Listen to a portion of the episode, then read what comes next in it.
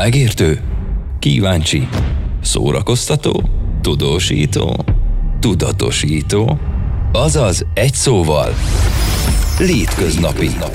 A Matosinka két hetente megjelenő közéleti rovatát halljátok Szabó Eszterrel. Sziasztok! Köszöntelek titeket a Matusinka magazin létköznapi rovatának legújabb epizódjában. A mai napon a gyaloglásról, illetve az önkéntességről fogunk beszélni egyszerre, és pedig úgy, hogy nem tudom, hogyha tudjátok, de Sepsi-Szentgyörgyön, itt a környéken először indították el a Labbusz programot, ami egy dániai inspirációból, de nem mintára épült fel, és ennek a projektnek a koordinátorával, Buslik Kincsővel fogok beszélgetni arról, hogy miért jó gyalogolni, miért jó a szülő-gyerek kapcsolatnak az, hogyha részt vesz a gyerek egy ilyen programban, illetve a szülő is, és ezen kívül pedig arról is szó lesz, hogy miért fontos az önkéntesség egy közösség életében. Tartsatok velünk! Nagyon kíváncsi vagyok arra, hogy mikor gyerek voltál, akkor ugye persze sokat gyalogol az mhm. ember, főleg szerintem a mi korosztályunk, vagy az idősebb korosztály az elég sokat gyalogolt, tehát nincs, nem volt meg az a luxus, hogy mondjuk az felvigyék kocsival, de hogy azon kívül is, tehát amúgy, hogy gyaloglás, kirándulás, sétálás, szülőkkel egyedül, milyen emléked van róla, és most olyasmire gondoljál, ami, ami egy picit, nem tudom, ilyen jobban megmaradt, és bár nem azt, hogy most mennyire jó volt gyalogolni, hanem hogy mi az, ami nagyon erősen él benned mondjuk a gyaloglással kapcsolatban? A gyerekkoromban, tehát nyilván nem volt annyira modern világ és annyira fejlett technológia, mint most, Engem rendszerint uh, gyalog vittek iskolába, tehát én a, a kicsi csoportot egy nagyon-nagyon messzi óvodában, a dohánygyári óvodában, ott, ahol most a Tabakó Fesztivál van, tehát ennek az épületnek az oldalában volt a dohánygyári óvoda, és, és oda vittek a szüleim, tehát a mostani Lidl útvonal, ahonnan indul a lábbusszal, onnan egészen a dohánygyári óvodáig. Tehát édesanyámmal rengeteget beszélgettünk, tehát igazából a sok gyaloglás révén nekem az maradt meg, hogy mindig nagyon álmos voltam, nagyon-nagyon hosszú távokat kellett megtenni, tehát nyilván gyerekként ez nagyon-nagyon hosszúnak tűnt. Igazából az anyukámmal való um, kapcsolatom maradt meg. És, és nagyon-nagyon sokat gyalogoltunk, tehát az óvodába is, és az óvodából, vagy akár az iskolába is, tehát mindig-mindig gyalog. Tehát, és elég rövid időn belül meg kellett tanulnom azt, hogy, hogy gyalog egyedül hova kell menni. Igen, erre még vissza fogok térni, és szerintem úgy is, mint hogy a, mondjuk most egy gyerek mennyire nehezen tud gyalogolni idézőjelben, most olyan szinten, hogy mondjuk a szülők mennyire féltik, vagy hogy mennyire van ott az autó. De hogy a másik dolog, ami így tovább vinnék, hogy oké, okay, tehát ott van a gyerekkor, amikor mondjuk rá voltál kényszerítve, vagy szerettél gyalogolni, akár még egy gyerek szeret is gyalogolni, nem merül fel benne ilyesmi. De hogy mi az szerinted, ami egy felnőttet a leginkább gátol, és most nem feltétlenül az autóra gondolok, abban, hogy mondjuk rászánja azt az időt az egészségére, vagy bármire, az, hogy gyalog menjen munkába, dolgozni, boltba, bárhova? Én leginkább az időt látom. Tehát szerintem az idő az az egyik legnagyobb akadály, akár bármilyen mozgásról, vagy hogyha most például a gyalogolásról beszélünk.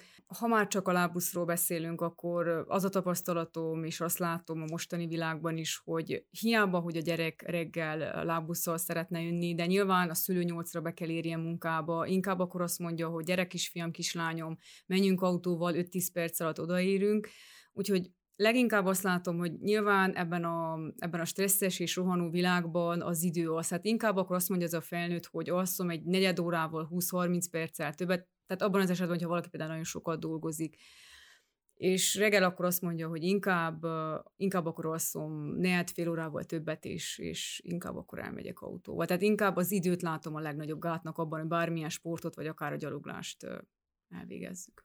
A te nevedhez is, a te életutathoz nagyon erősen kötődik a, az, ez a lábusz program, de szeretném, hogyha erről egy kicsit visszamenőleg beszélnénk, mégpedig arról, hogy te hogyan értél el idáig, hogy te egy ilyen programot a kezedbe vegyél. Igen, nagyon hosszú volt az út, hogyha nagyon-nagyon vissza szeretnék menni, akkor igazából ahhoz, hogy ez a program ilyen jól működjön. Úgy érzem, hogy nagyon-nagyon sokat segített nekem abban, vagyis hogy koordinálni is tudjam ezt a programot. Nagyon-nagyon sokat segített nekem a több éves önkéntességi tapasztalatom. Tehát én 2009-ben a Junior Business Club ifjúsági szervezetben kezdtem el, tehát gazdaságorientált ifjúsági szervezetben kezdtem el önkénteskedni, ahol az egyetemi éveim mellett rengeteg, rengeteg mindent tanultam. Tehát nem csak én kommunikációt végeztem, és és itt, itt tanultam igazából azokat a szakmai gyakorlatokat, vagy olyan, olyan kapcsolatokat sikerült kialakítanom, ami így, hogyha visszatekintek, akkor a, akár a mostani pályámon, vagy a Lábusz programban is rengeteget segített. Tehát ott ugye, amikor az ember önkéntes, akkor egy, egy borzasztó nagy kapcsolati hálóra tud szert és ez segített engem a, a, a továbbiakban. Én 2016-ban önkormányzati képviselő lettem, és az ötödik évben a, az ötödik évben alakult a, a frakción belül, tehát a, a városi tanácson belül egy munkacsoport, egy szociális munkacsoport, aminek én a tagja lettem. És Kondor Ágot a kolléganőm egy délután megcsengetett, hogy kincső mi lenne, hogyha ezt a lábbuszt kitalálnád, és meg kellene együtt valósítsuk. Ki kellene találjuk azt, hogy hogyan tudnánk itt város szinten, Sepsiszentgyörgyön megoldani azt, hogy, hogy a, a gyerekek gyalog járjanak iskolában. Tehát igazából ugye ez ötlet Dániából indult, abszolút nem néztem utána, hogy, vagy nem is kerestünk fel senkit, hanem egyszerűen a, egy szentgyörgyi mintát szerettünk volna mi igazából kialakítani, és a másik nagyon-nagyon fontos dolog, hogy tehát nem, nem voltak soha politikai ambícióim a városi tanács keretében, hanem mindig is a közösségét szerettem volna tenni. És lám-lám, a gondolatoknak ugye ereje van, és valamilyen szinten ezt a programot bevonzottam. És tényleg úgy érzem, hogy 2021 óta, amióta ez a program működik, a, tényleg nagyon hálás vagyok azért, hogy ezt koordinálhatom, vezethetem is, és fejleszthessük együtt úgy, ahogy, ahogy, ahogy az jó a városnak. Most kicsit menjünk vissza abba az időben, amikor mondjuk megkaptad ezt a programot, és elkezdtél mondjuk agyalni azon, hogy ezt hogy lehet megvalósítani, és mi volt az egyik mondjuk ilyen pozitív, és milyen negatív gondolatok voltak benned, mondjuk otthon, tehát nem a megoldás közben, vagy nem a munka közben, hanem otthon, amikor azon gondolkoztál egyedül az ágyadba, hogy most mit szeretnél ebből kihozni, hogy mi volt, ami személyesen téged foglalkoztatott, és mondom, pozitív és negatív gondolatok is akár. A, a pozitív része a dolgoknak az az volt, hogy borzasztó, nekem nincs testvérem, és a gyerekeket gyerekkorom óta imádtam, és az egyik pozitív hozadéka az, hogy ez a rengeteg gyerek, aki ebben a programban részt vesz, vagy már amikor, tehát én igazából a leges legelején um, um, még száz gyerekről sem mertem álmodni, tehát örültem, hogyha 20 gyerek az első napon eljön lábbuszozni, tehát igazából a legpozitívabb dolog az volt, hogy gyerekekkel kell foglalkozni. A negatívum az viszont az volt, hogy de úristen, mi lesz, hogyha ha csak öt gyerek jön? Vagy, vagy mi lesz, hogyha csak, csak két gyerek lesz? Vagy mi lesz, hogyha semmilyen kommunikációs csatornán nem tudunk a szülőkhöz vagy a pedagógusokhoz eljutni, hogy ez a program elindulhasson? Az, ami még egy picikét negatív volt, az az, hogy borzasztó nagy felelősség ez a program. Tehát mi lesz az, hogyha a kísérő nem lesz elég figyelmes, vagy, vagy Isten őriz egyik gyerek kiszalad az utcára, tehát hogy egy ilyen negatív jellegű baleset példa, ez, ez rossz, rossz fényt vettett volna a programra. De szerencsére mai napig ilyesmi nem történt. Milyen élményekkel gazdagodtál, amik mind a szülőt és mind a gyereket érinti. Tehát arra gondolok, hogy, hogy ugye ott vannak a gyerekek, akik, jaj, de vagány, biztos, hogy a gyerekek nagyon élvezik amúgy ezt a programot, százszerzalékos biztos vagyok benne, de hogy ott van a szülő is, aki mondjuk igen, beleviszi a gyereket a programba, de mikor fordul át mondjuk az ő fejében az, hogy akkor, hát ez tényleg ez egy jó dolog. És arra gondolok, hogy ilyen típusú ö, tapasztalataitok voltak-e? Igen, én azt látom, hogy tényleg Sepsiszeny, hogy abban a szerencsés helyzetben van, hogy azon túl, hogy két-három, akár öt kísérő kísér a gyerekeket, a szülő független attól, hogy azt a sárga kísérőnek szánt polót nem veszi fel, az egész csapatot végig kíséri a, az útvonalon. Uh, nyilván um, Nyilván a program legelején próbáltunk olyan közéleti személyiségeket bevonni, akiket valamilyen szinten a szülők ismernek, vagy a szürke hétköznapokban találkoztak velük. Tehát azért is vezettük be a legelején azt, hogy közéleti személyiségek, hogy a szülők érezzék a gyerekeket biztonságban. És ahogy teltek múltak a hetek, hónapok, akkor kezdtem el látni, hogy egyre több szülő keresett meg azzal, hogy ő is szeretne kísérő lenni, ő is szeretné viselni a sárga pólót, és ez mind annak a hatására, hogy, hogy látták, hogy a gyerekek szeretik a programot, hogy biztonságban vannak. Tehát nyilván most sokkal nagyobb a felelősség, mint a mi gyerekkorunkban, és, és sokkal nagyobb veszélynek vannak ezek a gyerekek kitéve nap, mint nap, és, és öröm volt látni azt, hogy a szülők igenis jókedvel jönnek. És a gyereknek is egy élmény, mert büszke a szülőre, mert felvette azt a sárgapot, és képzeld el, Panna vagy Palkó, édesanyám volt ma a kísérő, tehát ilyenre is volt példa, úgyhogy ez, ez mindenféleképpen a gyerekeknek egy jó példa, hogyha a szülő vezeti a csapatot. Arra vagyok kíváncsi, hogy mikor engedik el ezeket a gyerekeket, hogy egyedül is mondjuk elkezdjenek gyalogjárni, mert hogy te is mondtad, nagyon sok veszélynek van kitéve, és az egy szülőnek minden nap, tehát majdnem minden nap hallok ilyen beszélgetést, na de te mikor engeded el a gyerekedet egyedül? Igazából ez is visszavezethető szerintem már az óvodás periódusra, tehát vannak szülők, akik szerintem bátrabbak, és vannak, akik kevésbé. Tehát vannak, akik jobban óvják a gyerekeket, vannak, akik nem. Én például a lábuszozásaim során olyan szülőt is láttam, aki, aki nulladik osztálytól egészen majdnem negyedik osztályig elkísérte a csapatot.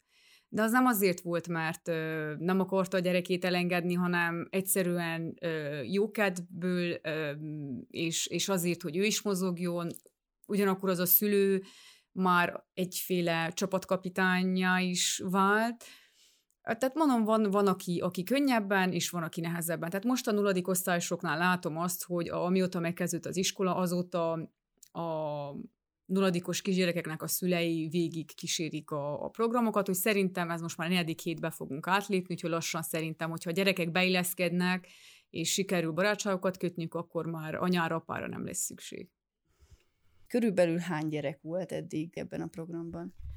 A maximum létszám az 230 volt, a, azt pontosabban meg tudom mondani, a, az első Mikulásos olyan, tehát december 6-án volt, amikor a Mikulás megajándékozta a gyerekeket, akkor 230 gyerek volt, tehát nyilván ez annak is betudható, hogy a Mikulás ajándékokat osztogatott, viszont Mikulásozás és ajándékoztás nélkül a múlt pénteken 216 gyereket számláltunk úgy, hogy, hogy nem volt semmiféle Mikulás, viszont az a, az a vállalat, az a sepsizenyügyi vállalat, aki, aki, aki kísérte a gyerekeket, nyilván jutal, tehát a hét folyamán folyamatosan jutalomban részesített a gyerekeket, nyilván nem szeretnénk ehhez a gyerekeket hozzászoktatni, mert, mert itt nem az a fontos, hogy egy, egy egyesület vagy vállalkozás, aki ezt a programot végigkíséri, zsebbe kelljen, hogy nyúljon, tehát hogy nem ez a lényeg. Tehát a lényeg az, hogy gyerekek megkapják a matricát, a matricák után majd beválthatják nyereményekre,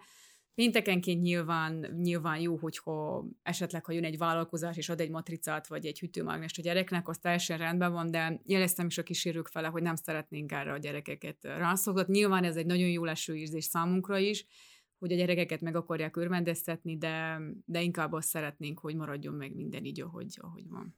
Akkor, amikor te kísérő voltál ebben a programban, akkor mi, mi volt számodra az érdekes, vagy az izgalmas?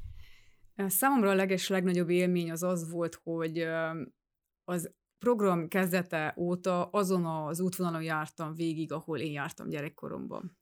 És tényleg ez egy akkora, tehát én, én nagyon-nagyon rossz, tehát én nagyon rossz kelő vagyok, tehát én nem vagyok egy korán kelő típus, de akkor, amikor ez a program elindult, ugye végigjártam a, a teljes útvonalat, és valahogy mindig az az útvonal volt a kedvencem, és azon az útvonalon volt a legtöbb gyerek, amit, ami gyerekkoromban jártam, és, és, és borzasztó nagy élményt ad, tehát hogy minden, minden koránkelést megír az, hogy, hogy oda egy gyerek hozzád, és amikor elkíséred az iskoláig, azt mondja, hogy legyen egy, egy szép napot, tehát őszintén mondom, tehát egész nap mosolyogtam, tehát annyira, annyira sok pozitív élményt és energiát adnak ezek a gyerekek, egy pár nap után megnyílnak.